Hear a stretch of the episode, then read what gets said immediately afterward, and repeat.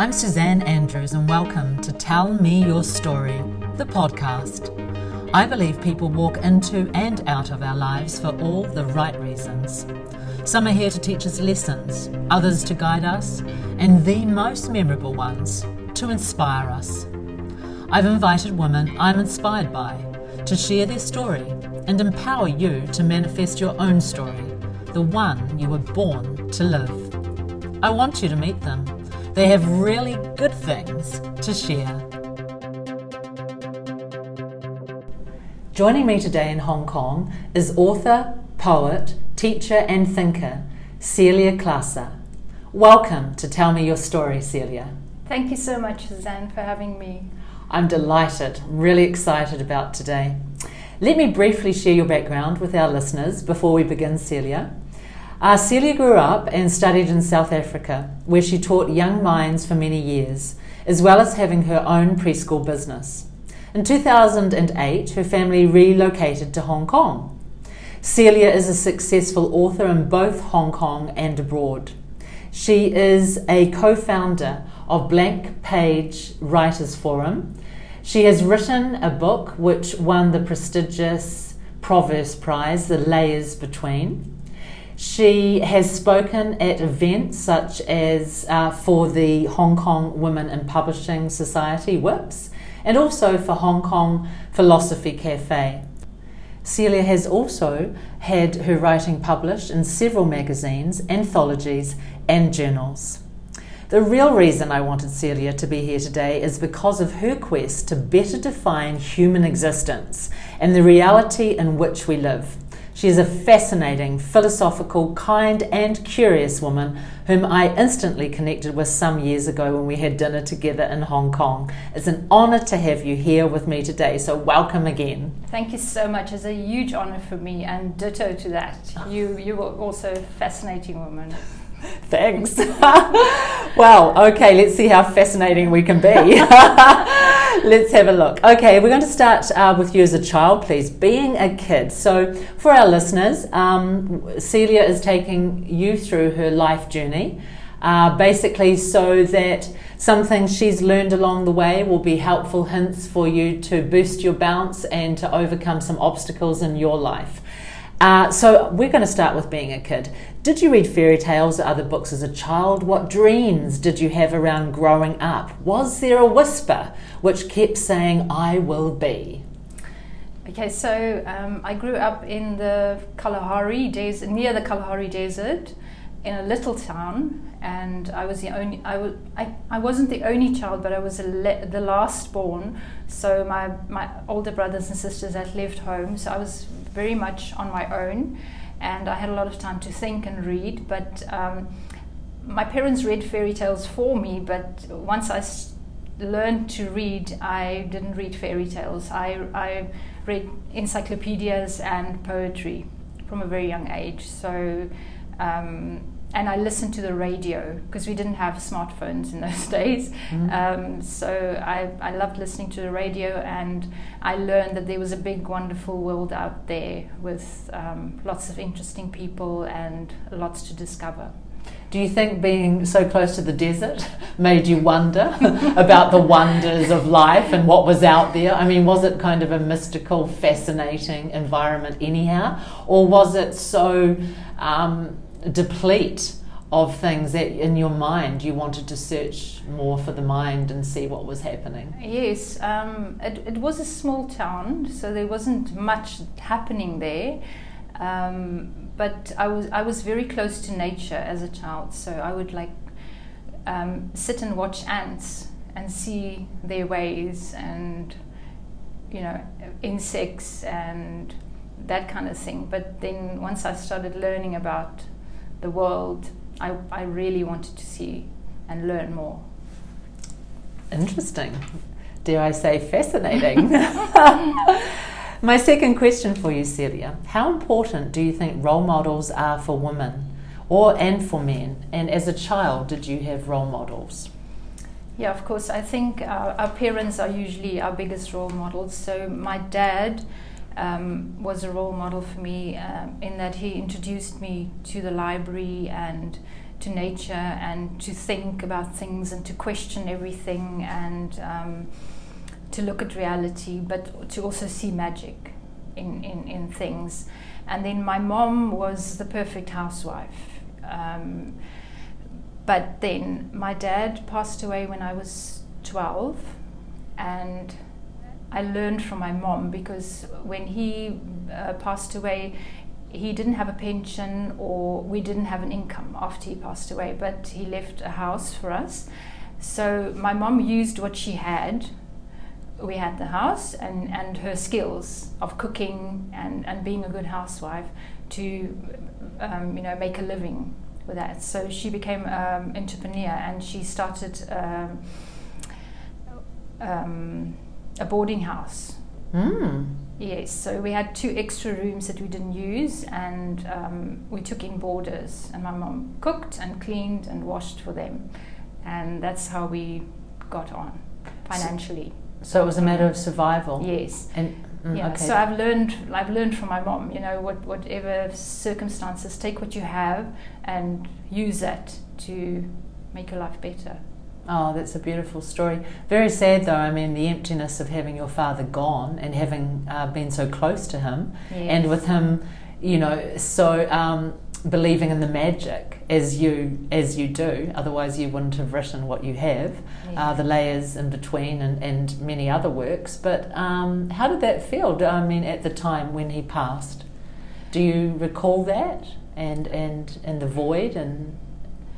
Um, yes, it, it obviously it was, was a big void and um, somehow in those days you know there wasn't people didn't talk about this um, mm-hmm. so i never had the opportunity to tell anyone my feelings and, and i was a very like, like i told you a, um, a loner uh, that didn't talk much and um, so I, I couldn't really share my feelings with anyone but I did cling onto religion for that. So um, that was like my the thing that kept me going. I you know I I wanted to.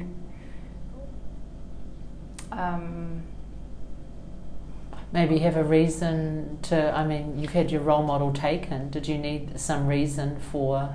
For life? Was it was it kind yes. of life was kind of all muddled and confusing? Because when I was thirteen, um, I've shared this with you. My mother was murdered by her new husband, and my life took on new meaning from that point, and my world was never the same. Mm-hmm. In fact, uh, being alone was um, a place I was very uh, you know, comfortable in because that was my that was my safety place. But I think for a child as you were 12 years old and that happening, um, it's wonderful that your mother was there, you know, to be so resourceful. Yes. Yeah. Yes. Okay, um, let's move on from there. And can I ask you? So, age 12, you're just getting into your teenage years. Um, I guess they were different to other teenagers. And uh, I remember being at school and everyone was into parties and doing this and that. And I was really shy um, and I didn't want to go to parties. And also, um, I didn't really know how to interpret the world. So it was kind of like, well, let's see. So, can you tell our listeners, please, what your teenage years were like? Um, let's say post 12 when your dad passed away. And any adjectives you would dis- use to describe your teenage years? Because we will have teenage um, girls who are listening to this. All right. Yeah. So I would describe my, my early teens, um, the two words that I'd use would be um, sad and lost. Mm. like I said, because my dad passed away and my mom was on her own, and I didn't go out with my friends. I would rather stay with my mom. Um, but then my late teens I would describe as happy and excited about life because I'd met my now husband, Rian, mm-hmm. and he taught me not to take life so seriously. You know, um, things happen and there's nothing you can do about it, and you have to just carry on and um, see the humor in, in everything. And I was very much in love, and that helped me. So, for our listeners, not to take life so seriously as women. Um, I wish I could do that more. I mean, guys are just better at it. My son, he's always joking, my youngest son, and reminds me of that. And I think that's a lovely thing that, about relationships. You know, um, someone can bring humour into the equation. So I'm pleased. I'm pleased that he came, and that those latter years were were better for you. Mm. Okay. Now, to being an adult, this has gone very quickly, but we got, we've got lots of questions after this um, to cover. Could you please describe some of your happiest times?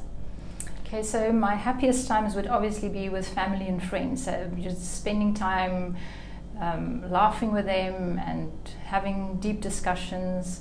And the other happy times would be when I'm with children and I'm making them laugh, and I'm making and I'm um, telling them about the magic that's out there in life.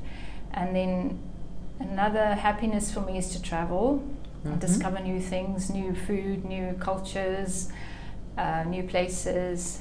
And then my other big happiness is when I'm writing. Um, I'm questioning things, I'm creating and finding solutions. Would you uh, would would writing be your most magical place, where there are sensations and and feelings that suddenly take over that one cannot put words to?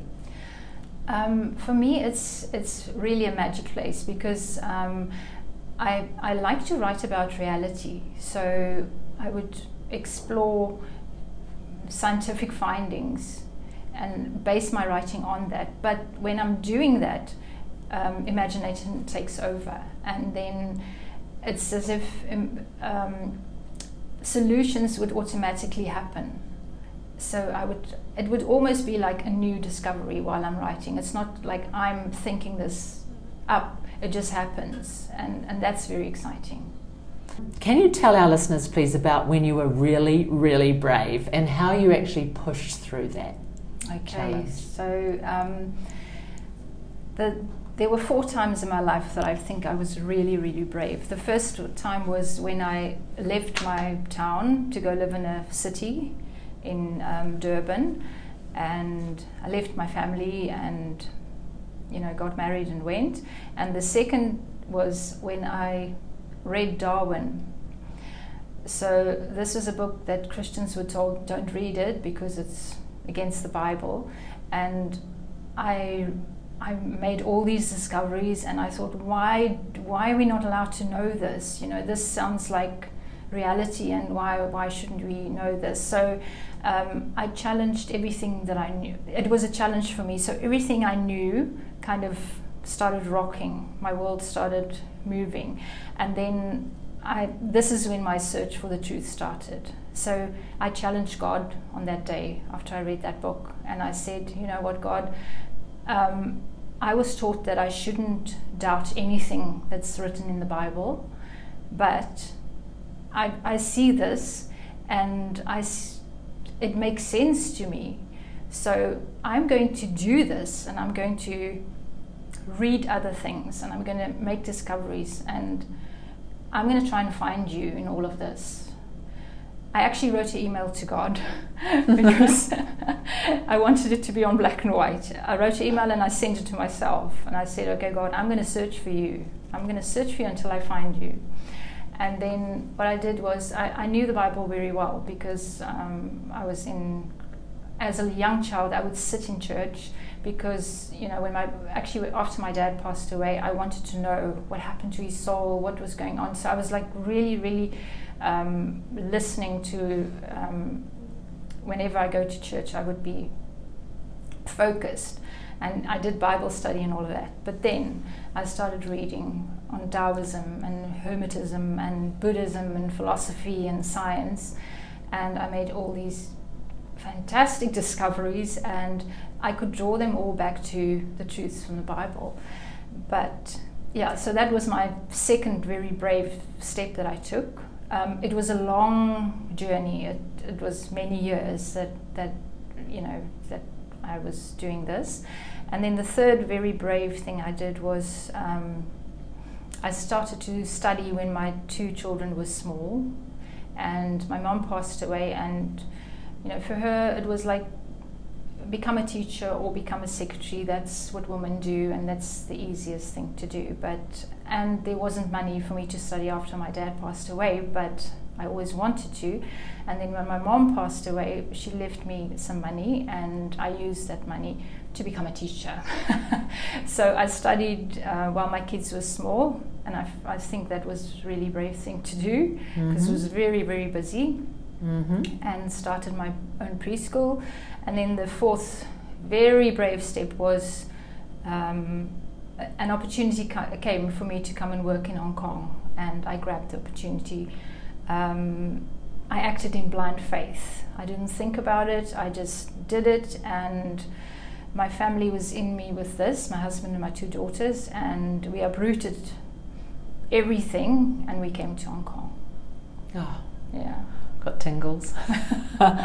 um, yeah, Hong Kong is a is a is a is a uh, you need to be brave to come here because it's it's it's um, quite intimidating to say the least until you realize that there are all those hikes and nature and everything else there as well until you meet other people um, and and get involved in groups like Women in Publishing and your philosophy uh, group, etc. Can I take you back to the uh, fact that you had to be really brave um, and you basically asked God or the deities to, you know, come up with who they were. Because um, what kind of um, church did your did your family belong to? And that must have been a, di- a really difficult thing to defy you know, and to, to, have that shift in ideology and, and paradigm shift, and to basically say, I don't subscribe to this. I don't. It doesn't feel right. So,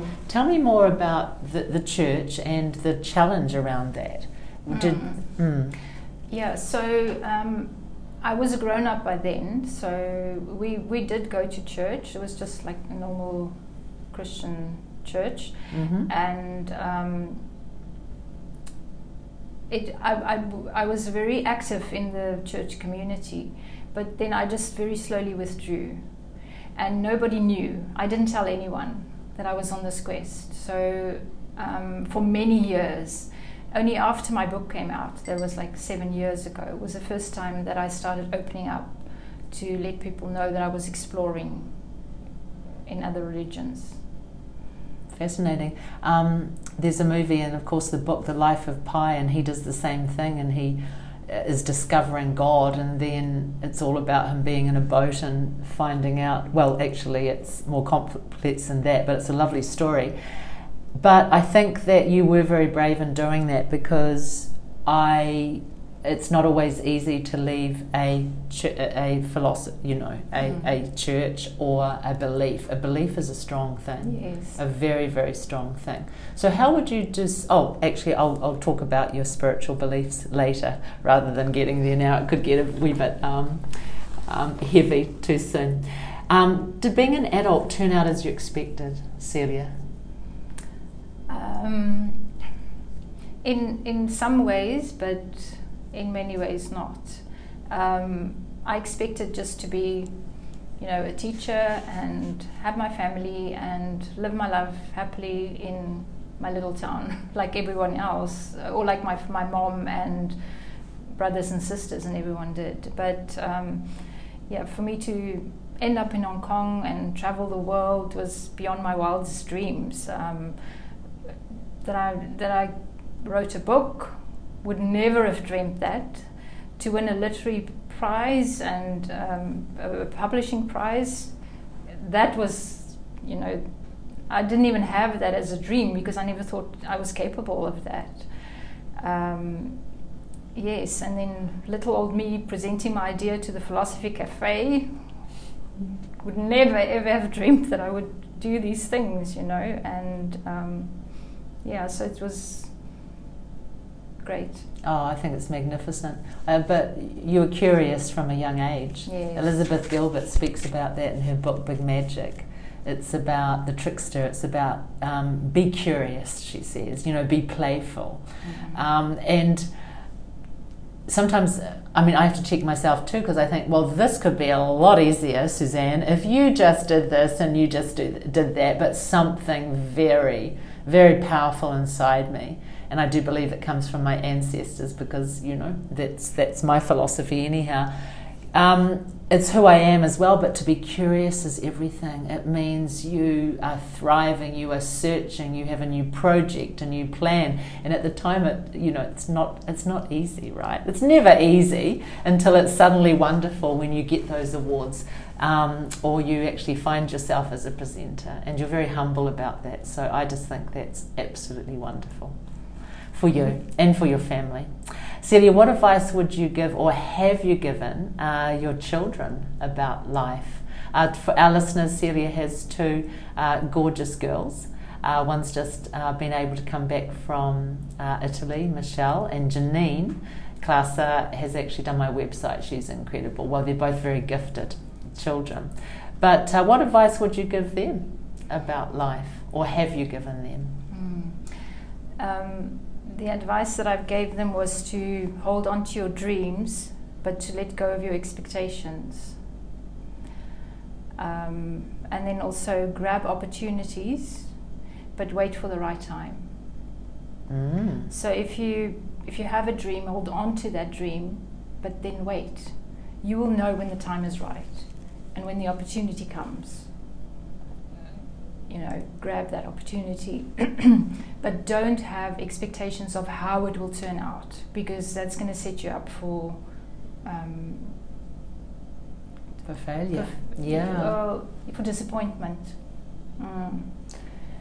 So, because sometimes the universe has more in store for you that you could ever dream of. You know, your your your expectation might be less than what the universe has planned for you. Wow, I love that. Your expectation may be less than what the universe has planned for you. Yeah, and then if, if you know, the universe gives you what you what you want and what you're striving for. So if you're striving for less, you will get less. But if you leave it open, you might get much more than you bargained for. Oh, that is so powerful. Um, and so contrary to thinking it's like i have a goal i have my to-do list i want to achieve this as a person as a woman as a as a teenager. But to let go of that and say well it's like elizabeth gilbert i, I go back to her because she's one of my favorite authors. Um, she she explains that ego basically as a hungry ghost. And she says to let go of it because it's not yours. This idea is not yours in the first instance. Mm-hmm what comes to you comes to you because it found you and it needs you as much as you need it. Right. But by defining that, you are defining your path and that is actually life changing. I mean, I've got more tingles now because to let go, it's that surrender and it's the belief that um, who I think I need to be or am may not be yeah. who I need to be or who I will be, be yeah. will be or yeah who you are because your your dreams that you have and and the being that you are have a certain vibration. And that is you know what the universe um, corresponds to. So the universe will bring whatever your vibration is to you. So if you if you have doubts your vibration goes down. And um, the expectations become less. Mm. It's a difficult one though because um, we live to the level of our expectation. So if we don't aim high, we don't achieve. And if we if we leave our expectations uh, to to just sit there as still water does, it, is that not making us lazy or apathetic or it's, it's, it's, it's a tricky one. I, I love what you say, but there's also the fact that you do need to to see where you're going, right? But that's what you you, you have to have your dreams. Okay. But let go of expectations about your dreams. Okay. So your dreams is what will get you going. Your dreams will make you set your goals. Your dreams will make you push forward. Your dreams will um, you plan around your dreams, but you don't ex- you, you shouldn't have expectations of how your dreams will play out, how it, how it, the, how it will happen, and when it will happen, and what will happen after they come to you. So, so take the steps, do what you need to towards your dream, Yes. but let it and play see out. what happens. Yes. Even though it can take years to manifest. Yes. I mean, that's a huge Wait frustration. for the right time. Yes. I recall you telling, uh, saying to me um, be, before you wrote uh, the layers between that you basically were at a point where it's just like, come on, give me a break.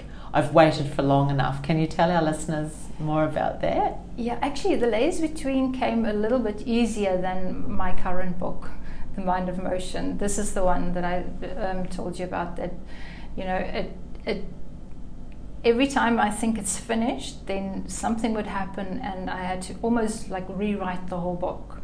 Um, so I'm again. I think for the first time, it's been seven years now. So and it's not a long book. Mhm. um, but it's the f- it's the first time that I'm rewriting it, and hopefully this will be the last time. so let's see, let's see. I was hoping I'm hoping to publish it early in the next year, but let's see if, if I, d- I d- okay that's an expectation again. I'm setting up an expectation to to publish in the new year, which I shouldn't do. Um, my goal is, or my dream is to publish in the new year, but let's see what happens. It might not. Very nice. So hold on to the dream. Yeah. Let go of the expectation. Yes. Very nice because we beat Wait ourselves for the time, up. right time. Love that. Love it. Thank you so much. All right. Um, we've got time for uh, a few more juicy questions. Uh, let me see. I have read of you that, quote, Celia chooses to be with those who know secret things. So, my question is why do you choose to be with those who know secret things? And what are those secret things? And why are you attracted to people who want to know secret things? Yeah, they are the most interesting people, obviously, because I actually believe that there are no secrets because everything is available to those who search. So, um, people who know secret things are people who don't give up. They have big questions and they they almost obsess to, to find answers to those questions. And that obsess, obsession will, in the end, bring the answers to them. But um, everybody has their own path and everybody gets other answers. You know, we don't all get the same answers, but the answers we get should make sense for us. But then um, I like to speak to people who who are on this quest to Mhm. find truth. Because no one can tell any of us what the truth is. Exactly. I, I don't believe there is one truth. hmm I believe that um, truth changes as we go along, and truth is all about your perspective. Mm. I, I agree with you because uh, one of my beliefs is that uh, what you believe in exists. Exactly. So, how you define uh, your spiritual path or who you are uh, is all about, it's all in your head. So, what you believe exists. So, be careful what you believe in, Mm. Yes. Other, because you're you're creating that story. Right. Um, but and then it changes as well, right? Yes. Nothing stays the same. Hmm. Interesting. Thank you very much. Uh, I've also read of you, Celia, quote, that she has the ability to cut through illusions of material gain, security, and power. Um, now this is this is fantastic. I'll read this again. She has the ability to cut through illusions of material gain, security, and power. What else is there on this earth without a sense of security and power? Can you please enlighten our listeners on this? Okay, so I, I do believe that money is important because it gives us security, which we need, and um, it, it gives us a better life. It can give us a better life, but um, how you spend your money, if you have a lot or if you have a little, that's what that that becomes a moral issue. So whether you're going to spend eighty thousand dollars on a on a handbag is is your choice. You know, if you have the money, are you going to do that, or are you going to help a family? Um, that's the one thing, and um, for me to detach from material things became liberating. It, it gave me freedom, and it and it shows me that um, you can get fulfillment in other ways. So, fulfillment you can get through your relationships with people, education, and travel. You do need money for that, but I would rather spend money on traveling and education and um, spending good time with people than buying a Ferrari Mm. if I had the money to buy one. Yeah, Mark Twain said, I didn't let my schooling get in the way of my education. yeah.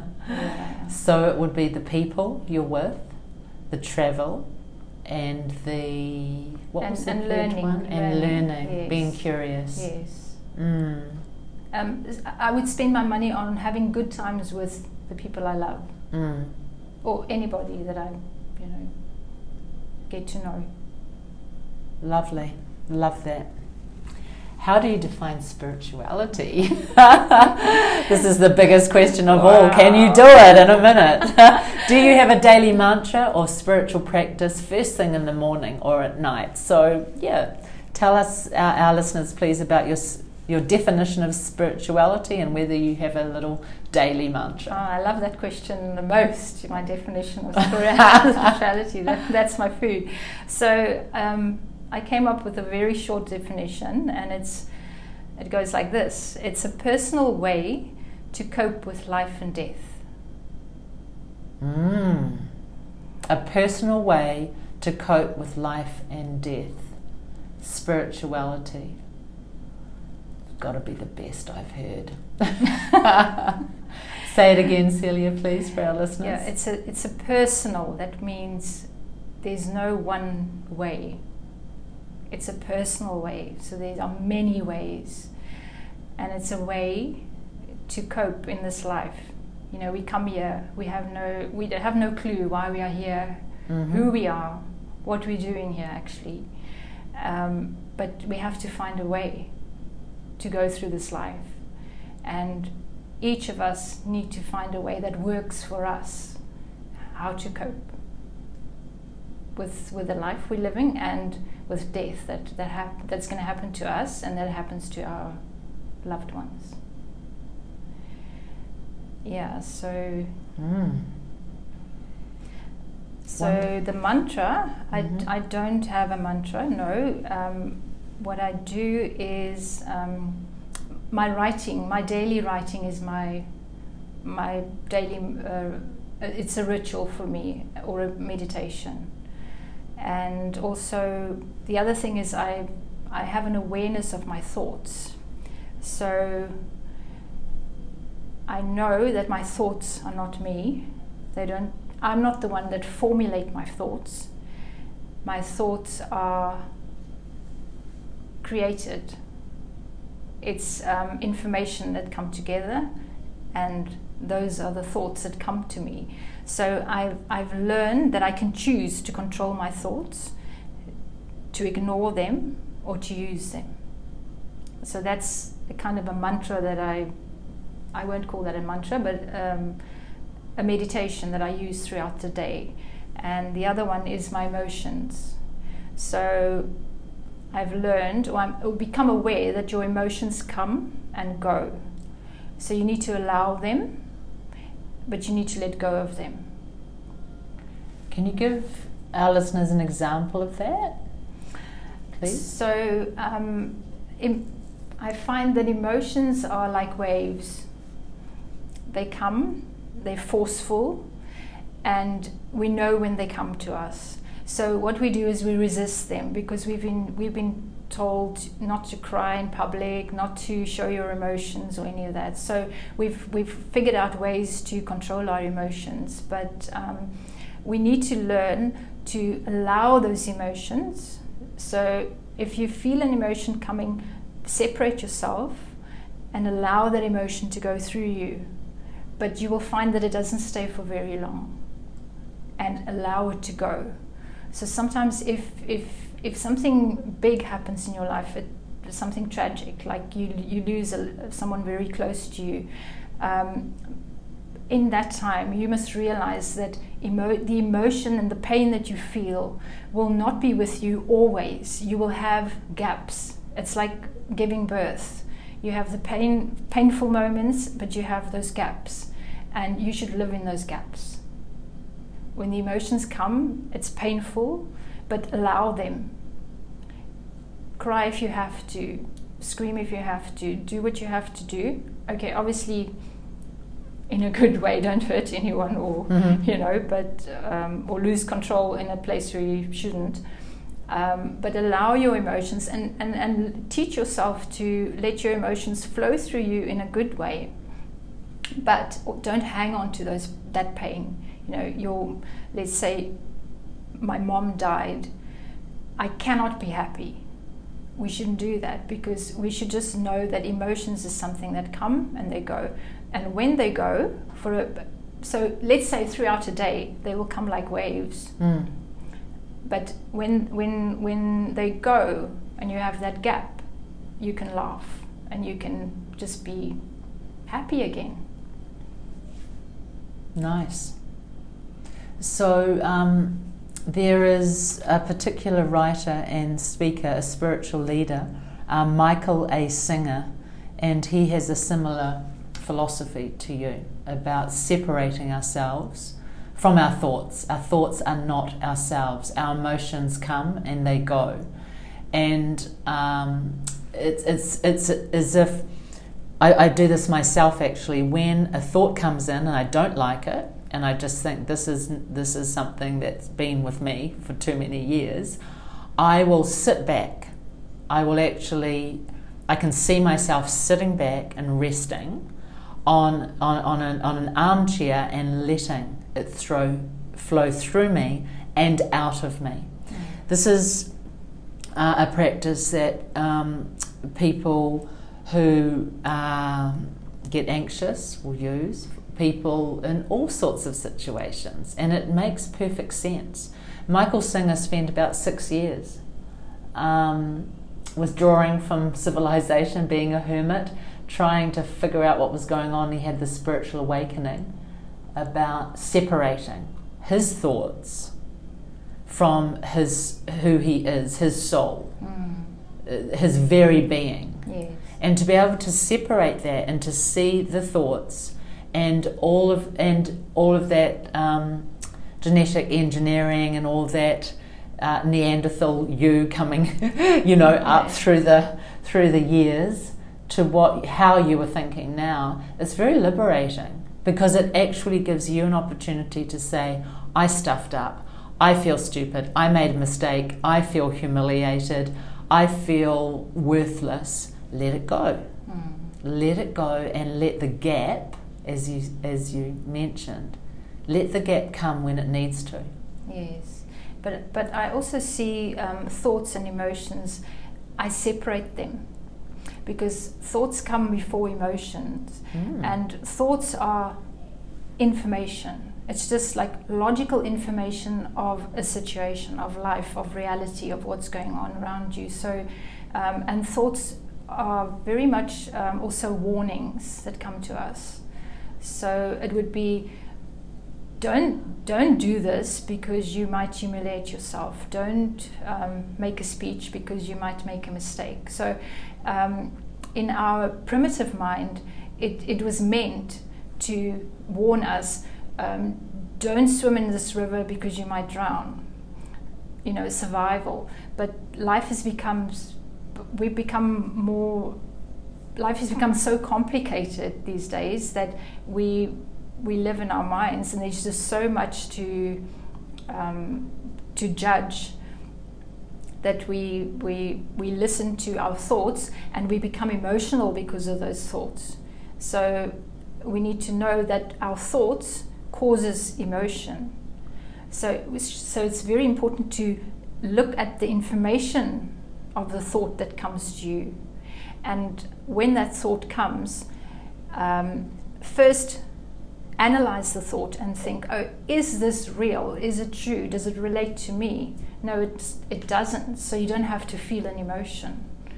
So if you can Very see nice. thoughts as information and just listen to the information that they're bringing to you, not make it personal, not, not take them as your own. See, like you say, separate from them, see the information that they bring and judge the information. Your soul is judging the information. So your soul is saying, is this information true for me? No, it's not. So I don't have to feel an emotion. Mm. Okay, it's very easy to say this, mm. but once you become aware of it, you, you slowly but surely can separate your thoughts and your emotions. So you do so, practice this? Yes, I do. But then sometimes an emotion will come and you won't even realize that there was a thought before that.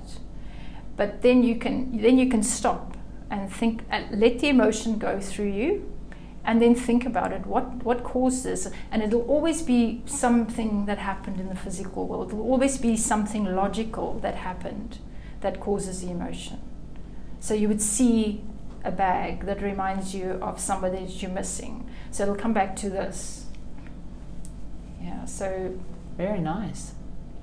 So so recognize the thought that actually preempted or initiated the emotion yes. and connect the two and then let it go. Yes. And this would work mainly with negative emotions, right? I feel um, stupid, I feel jealous, I feel inadequate. Right.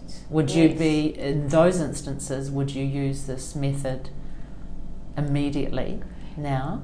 Yes, yes. Um, so if I if I feel jealousy, so that would be the fir- the feeling would come before the thought, mm-hmm. or my awareness of the thought. So I would feel this jealousy, and then I could stop and say, okay, I have this emotion now. What caused it? What thought caused this emotion? And then, is it really true? Um, how does it relate to me? Should I take it as my own? Should I allow it to upset me? Or should I just let it go? Excellent. Excellent. It doesn't always work, I have to say. It doesn't always work. You have to be very aware, and mm. uh, sometimes you, you only become aware of it like a day after it.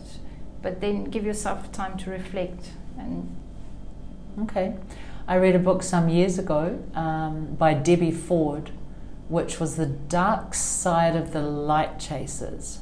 And in this book, Debbie Ford would recommends you do the following that when those thoughts come, you give them a name.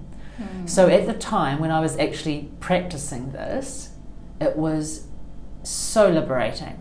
So there'd be doubting Debbie when I started to doubt myself. Yes. Or let's say there was um, jealous joy, or there would be inferior um, um, I can't think, uh, and I didn't have an inferior because I is. Um, what's the name starting with I? I can't even think of the name starting with I. Anyhow, uh, I, I would I would associate the name with the thought, and that allowed me to recognise how many negative, condemning thoughts I had flooding through my system because mm. I, I gave them a character, I gave them a name. Right. Um, so it, that also helped me. I think that's a nice thing to do too. Mm. And our listeners, you may like to try that. Uh, when something comes, give her or him a name, and then when they come again, you can recognize them by their name, by their character. Right, and you're separating it from yourself. They yes. become external characters. Yes. Yeah. Yeah, definitely.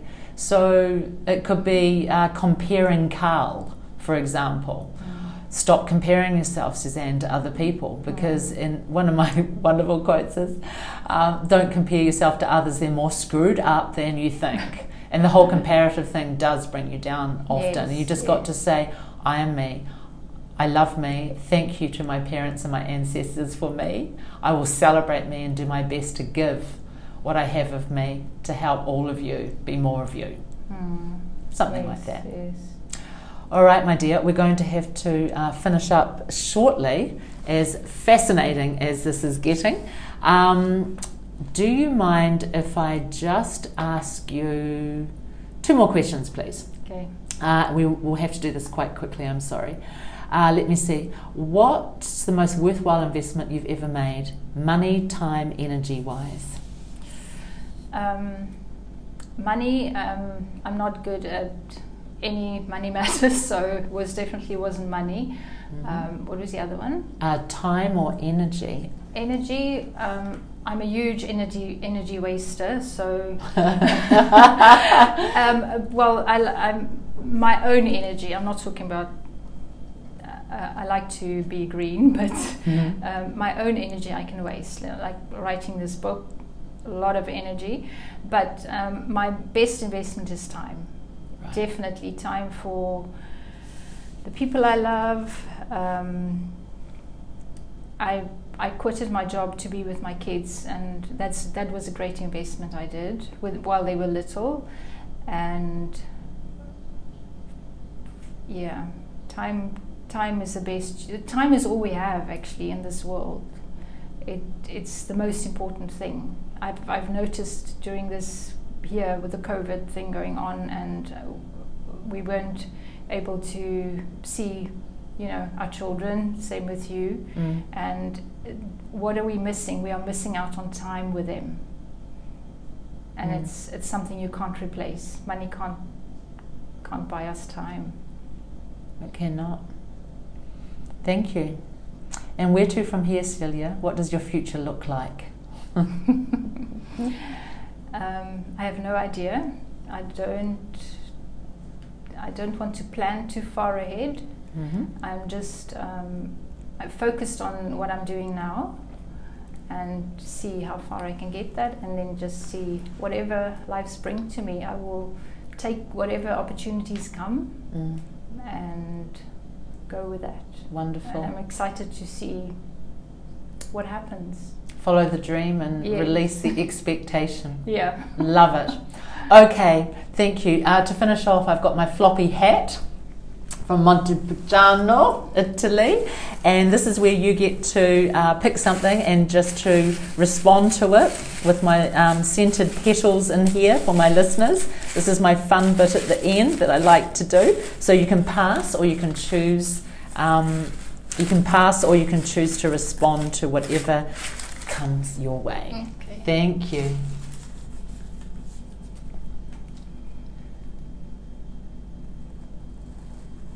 Okay, this one is um, the problem is you, the solution is you. Mm-hmm. Mm. What's your view on that? The problem is you, and the solution is you. Does it? Oh, actually, that's okay. We can pass on that. It's got to be something that that takes that tickles your fancy. I'm just going to relax and let whatever happens happen. Shame is the self talk. I am a mistake versus I made a mistake. Yes. Yes.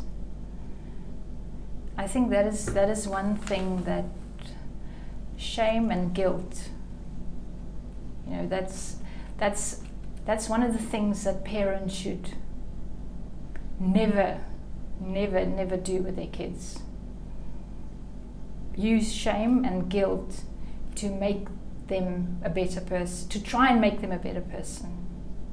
Because that's, that's a, a, a way of parenting. Um, mm. Yeah. So shame on those who do that. Yeah. Just because, you know, their child's going to look better or they're going to look better.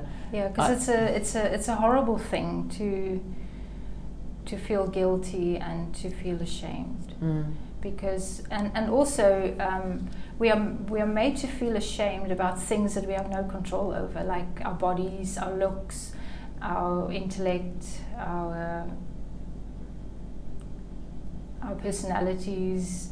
Um, mm. You know, we shouldn't we shouldn't be ashamed of that, mm. and not ashamed to make mistakes. Exactly yeah, which was in a previous podcast of mine. It's um, it Sara Blakely, Spanx um, chick, who's amazing and uh, very successful in her own right. She, her father taught her how to fail, how to deal with failure, and um, that's what this is about. It's not I am a mistake. I made a mistake. Mm. So what? I love your mm. philosophy. It's like let it go. Yes. This is these are your thoughts. You know, look at the emotion, connect it to a thought, but let it go. Yes. Let go of the expectation. And the thing empowering. is, you know, if, if you do something deliberately, mm. then you can blame yourself if you if you look at the consequences. But if you make a mistake, how can you blame yourself? If you accidentally drop a glass on the floor and it breaks, you didn't do that on purpose, did you? So why should you blame yourself? Mm. And that's when children do, you know, when children purposely throw a, a, a glass on the floor, of course, you're going to say to them, pick it up, you did that. But if they accidentally drop a glass, why would you shout at them and blame them? We nobody's um, you know we, we don't do we don't make mistakes um, on purpose. So it's something we let it go. we shouldn't be we, we should forgive ourselves. Okay. Mm. but it's because our parents blamed us. That's why we start blaming ourselves.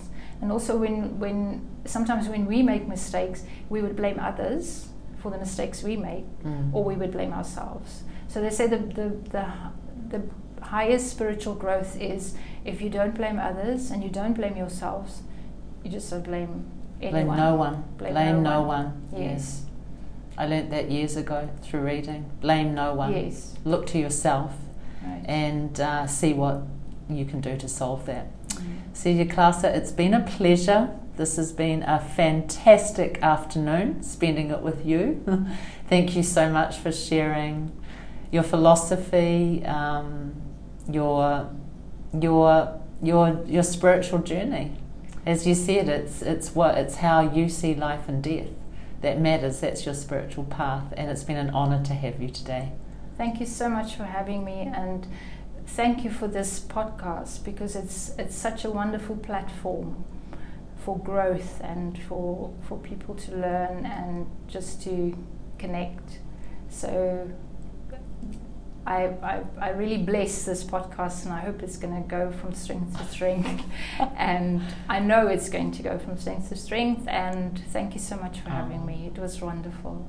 Thank you so much. Look, I have a dream, but no expectation. Let's just see what happens, okay? And uh, to our listeners, um, Celia's book is uh, The Layers Between, and she's currently writing her new book and I'm sure I'm going to be putting that on my, my website once it's out soon. Uh, but thank you for listening.